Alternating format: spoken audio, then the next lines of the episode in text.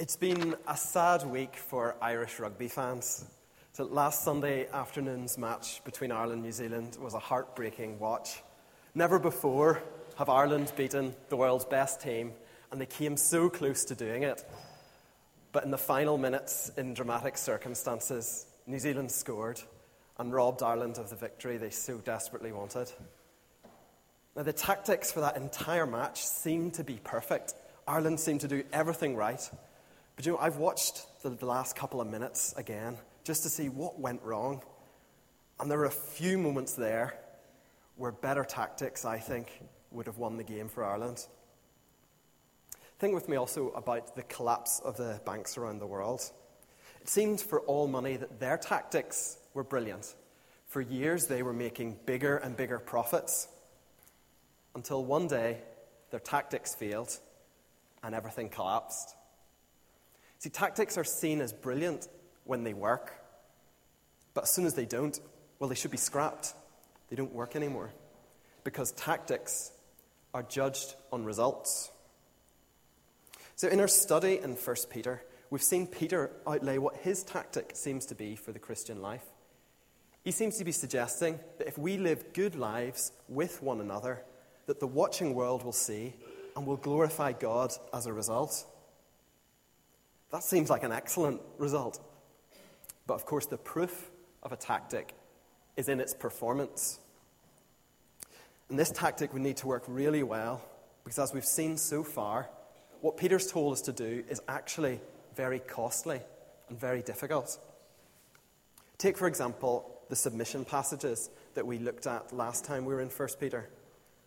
Submitting to governments, even when we don't agree with them submitting to bosses who don't always treat us well, or teachers the same. Submission in a marriage, which I know got a lot of discussion in the discipleship groups. So to submit is extremely difficult, and it's something that's completely countercultural for us.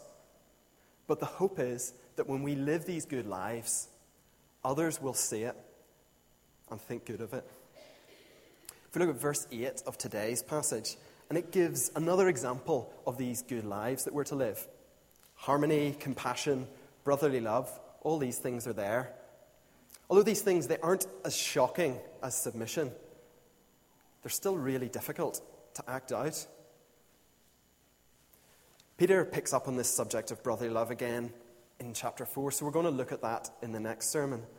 But what I want you to notice with this tactic and with the previous ones is that all of them are countercultural, they're costly to us, and they seem to the rest of the world to be extremely weak. But if the tactic works, it, it should all be worth it, shouldn't it? Well, Peter's got another one for us in this passage, and I want to spend more time on it, and that's looking between verses 9 and 12. And this is speak a blessing. So, true to form, Peter gives us this other instruction, and it ticks all those boxes. It's countercultural, it's costly, it's weak. This time, what he says, we're not to repay evil with evil or to repay insult with insult, but instead, we're to return a blessing. And it's probably quite obvious to see how that comes across as weak. Not standing up for ourselves or fighting back. That's most definitely a countercultural thing to do. We're often told to be assertive, that we're to stand up for our rights. And we're not to be wet tissues who give no resistance at all. But I don't think it's weak, what Peter's telling us. I think what Peter teaches requires immense strength from us. And it's probably in that where the difficulty lies. To hold your tongue when someone insults you directly to your face that's an incredibly difficult thing to do. Isn't that we're to be weak and crumble under insult? We're to be strong in exercising our restraint and not lashing back. As much strength as that requires, Peter actually here is asking for more than that. He's asking for more strength. Not only do we not retaliate, we actively speak a blessing in return. We go further. Peter backs this up when he quotes from Psalm 34 that Emma read for us in verses 10 to 12. And notice all the verbal related words as I read it to you. For whoever would love life and see good days must keep his tongue from evil and his lips from deceitful speech. He must turn from evil and do good. He must seek peace and pursue it. So, verse 10 shows we aren't to retaliate in this verbal way. But verse 11, that goes further. We turn from evil, but then do good. We must pursue peace. So that requires a deliberate extra effort on our part, on top of the restraint that we've already shown. So imagine a situation in an office where a colleague's in a rage about a mistake that's been made, and he comes over to your desk and gives you such a t- tongue lashing and personal insults are th- thrown. All the while, you know the mistake is actually his. So, what do you do? Do you return the personal insults, pointing out his faults? That's pretty much what he deserves, isn't it? Is that not fair and just? See, that question is a bit of a problem for us. Peter's instruction here where is the justice in it? The person who's in the wrong actually gets to get away with everything.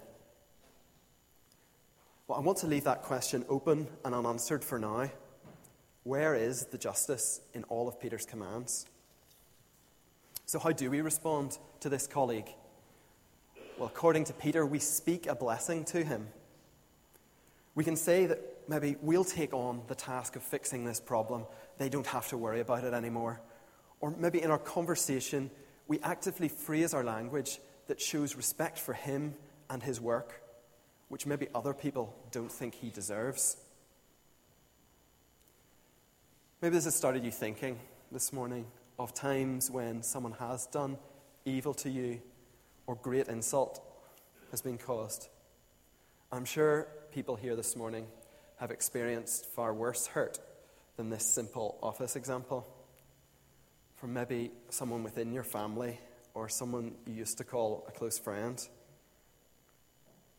great insult or offense has ruined that relationship, and you've been unfairly and deeply hurt. This is really difficult, but in those moments, we don't retaliate. We don't repay evil for evil. And in fact, we go further than that.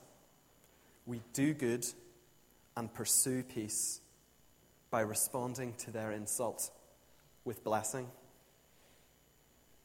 And I don't blame you for asking, where is the justice in all this? It seems totally unfair. In fact, when we look at the other teaching on submission that Sam taught about, to a lot of us that seems unfair as well. Where is the justice in it? Now, there's a few ways we can deal with it. I want to describe two possible approaches this morning. First, we realize that that's our tactic. And of course, as we discussed at the beginning, that's only going to be a comfort and motivation for us if the tactic actually works. Well, it should work, because after all, verse 13 who is going to harm you if you're eager to do good? Now, surely all these things that we've talked about, they're going to make us more attractive to a watching world.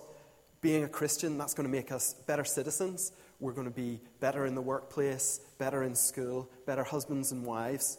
Even when people insult us, we're just going to bless them in return. Surely that will be very attractive, and other people will think Christianity is brilliant, won't they? Well, unfortunately not. Peter doesn't even think so. In verse 14, even if you should suffer for what is right. And verse 16, those who speak maliciously against your good behavior. So, this tactic isn't 100% effective. In fact, it can lead to even more insult and abuse. This is based on a true story, I know. Someone you've just heard this passage, 1 Peter 3, verse 9, preached on, and you decide to repair a soured relationship with a neighbour you've had a disagreement with. And the next time you meet, instead of being cold or avoiding them, you decide to speak with warmth and with love and with kindness to them. But the relationship isn't repaired. In fact, it actually gets worse. Your kindness sparks even greater insult, the like you've never heard of before. And there's even a jibe about your feeble Christian faith. You try to continue in your kindness, but then you find out that they've been spreading malicious rumors about you to other neighbors on the street.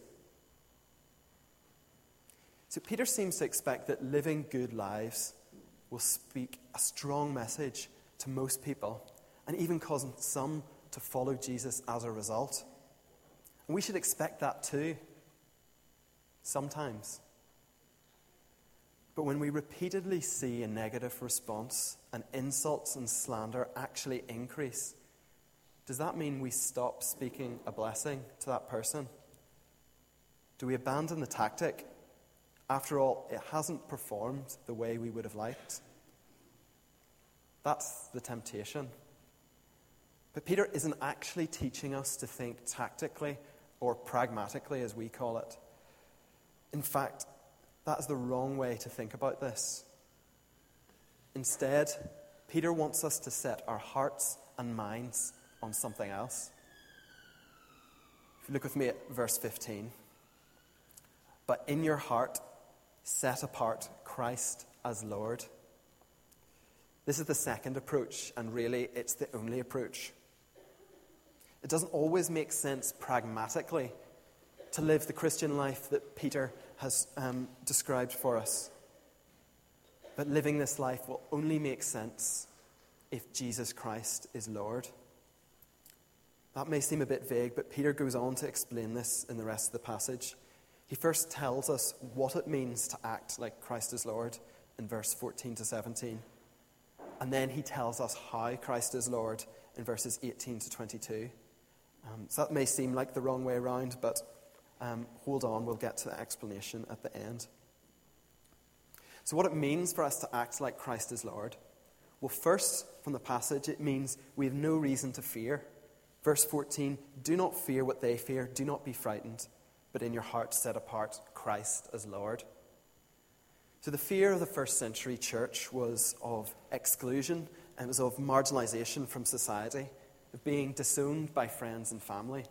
So, pretty much the fear of being left out. And that's very much a 21st century fear as well. It can happen in school, with our friends, and even within families. Last Monday, I was able to go along to an event with some guys from Kirkpatrick here entitled How to Share Your Faith at Work. And we, got, we got some good discussion, and we, we asked, What stops us from sharing our faith with our friends and family? I thought there might have been a range of different answers from people, but really one answer kept coming up again and again, and that was fear. So it's fear of people and how they'd react to what we were doing. Maybe we'd be called unprofessional. Fear that they might shoot us down and make us look stupid. Fear that we'd be treated like an outsider and then excluded from future things. These are fears I'm sure a lot of us face, not just in a work setting, but in school and at home. And I'm sure they're fears that cripple many of us from living out our Christian witness. So, because it's such a problem, Peter speaks to it. So, what they fear, or what the world fears, is other people. Because other people can hurt us, they can reject us, and they can humiliate us. Maybe you can identify with some of these. I know I can, and I think the Apostle Peter can as well. Think back to the night before Jesus was crucified. Peter said he would never, he would never leave his Lord. He would go to prison and to death for him. Yet before the cock crowed three times, because he feared men, he denied Christ three times. He was scared. But Christians aren't to fear what the world fears. In verse 14, we're to fear someone else. It's because we're to set apart Christ as Lord.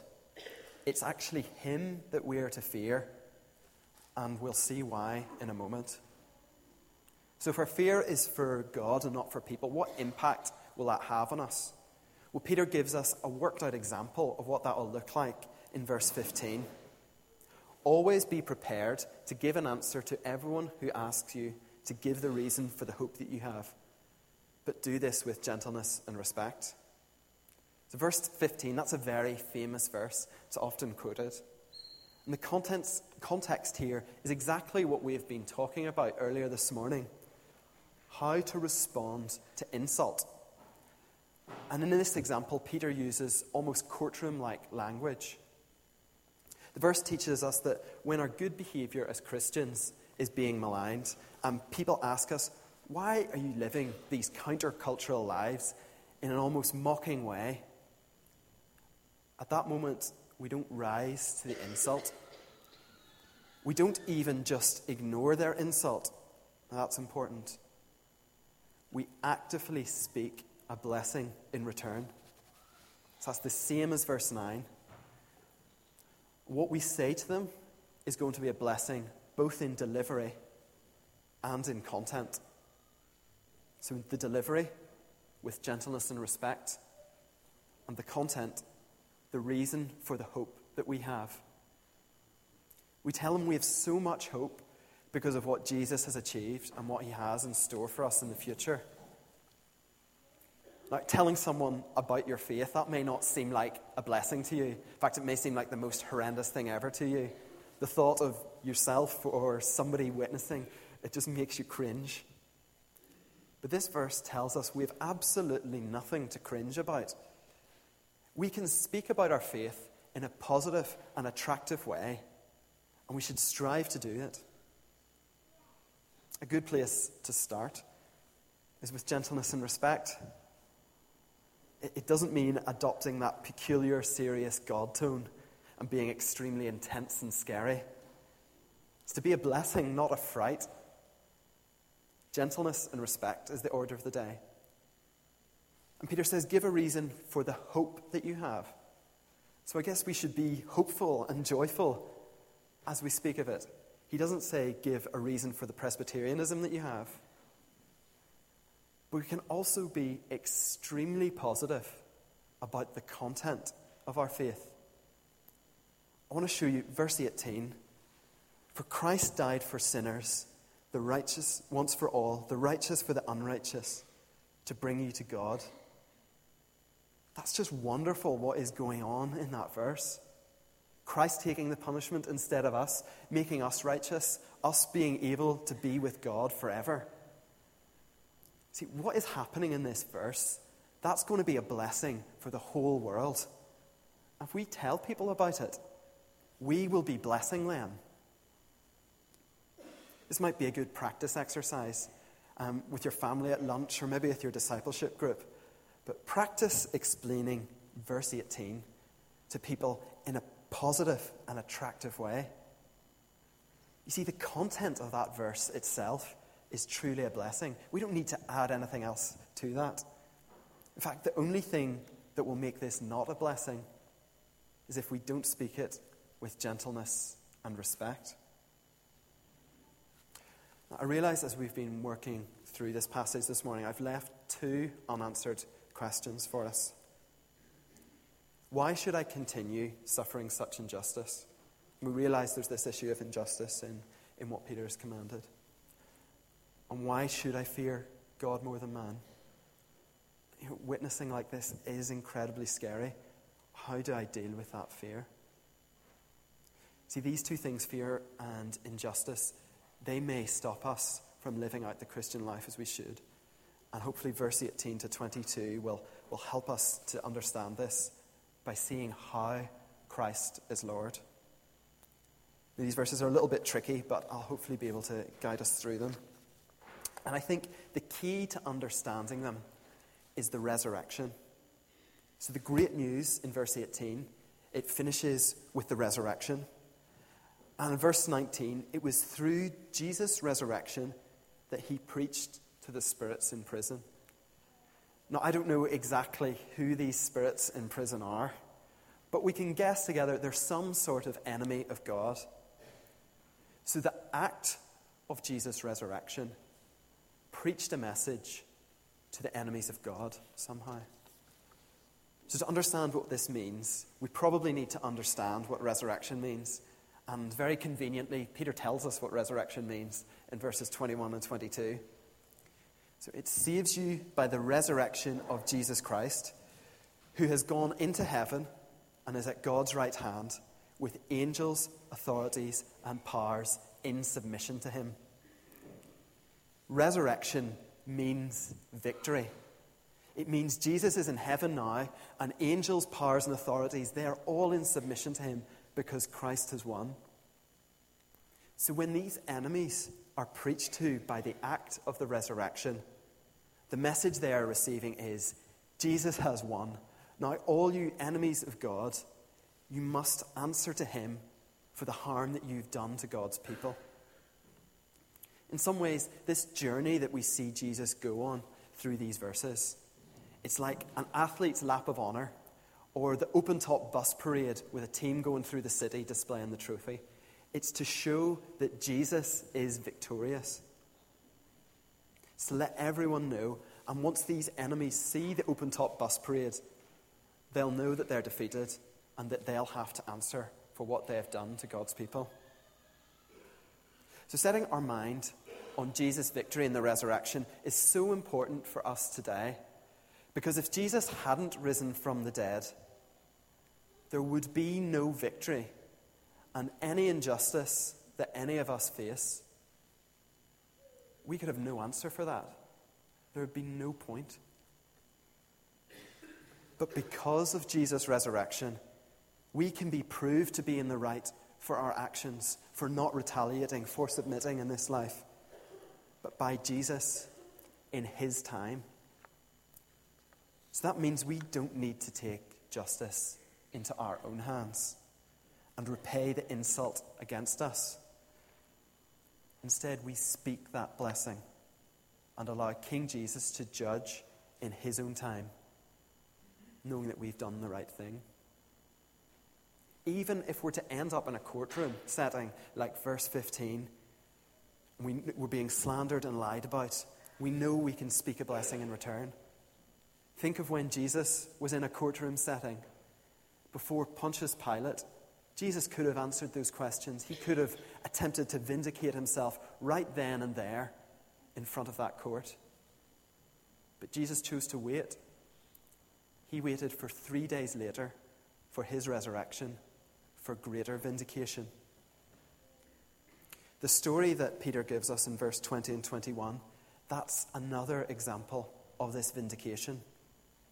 So Noah built an ark to protect himself from the flood that God said was coming, much to the amusement of his neighbors. He tried to tell his neighbors, Come on, trust God, come with me to the ark.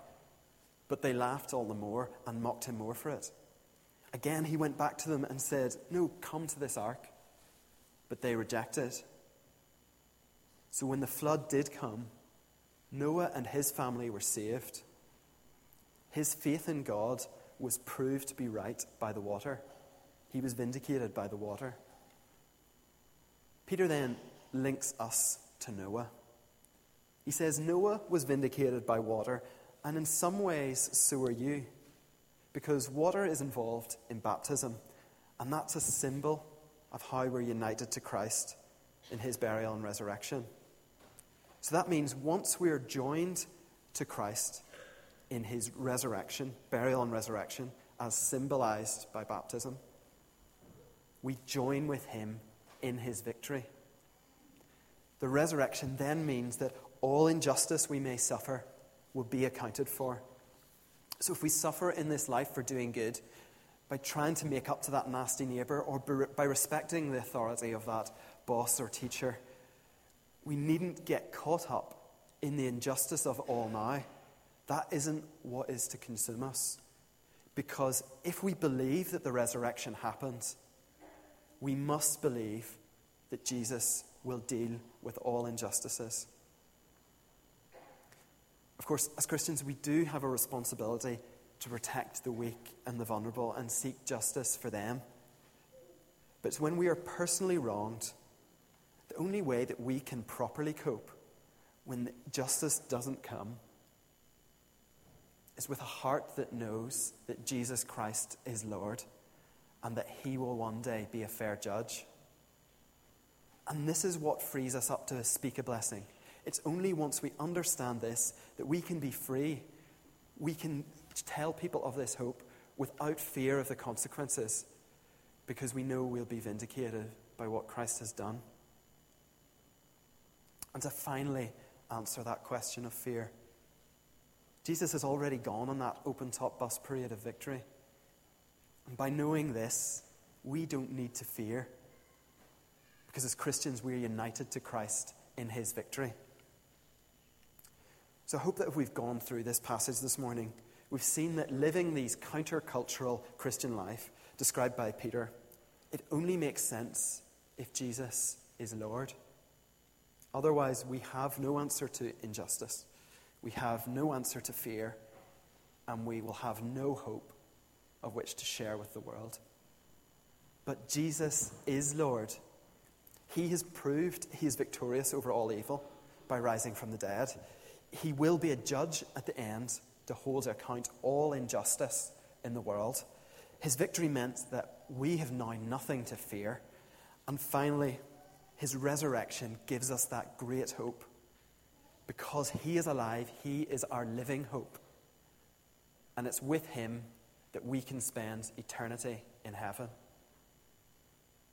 So when it comes to speaking to our friends and neighbours and colleagues, it's telling them of this hope in the resurrected Lord Jesus Christ that will be a blessing to them, even if they've done us harm or continue to. We speak a blessing.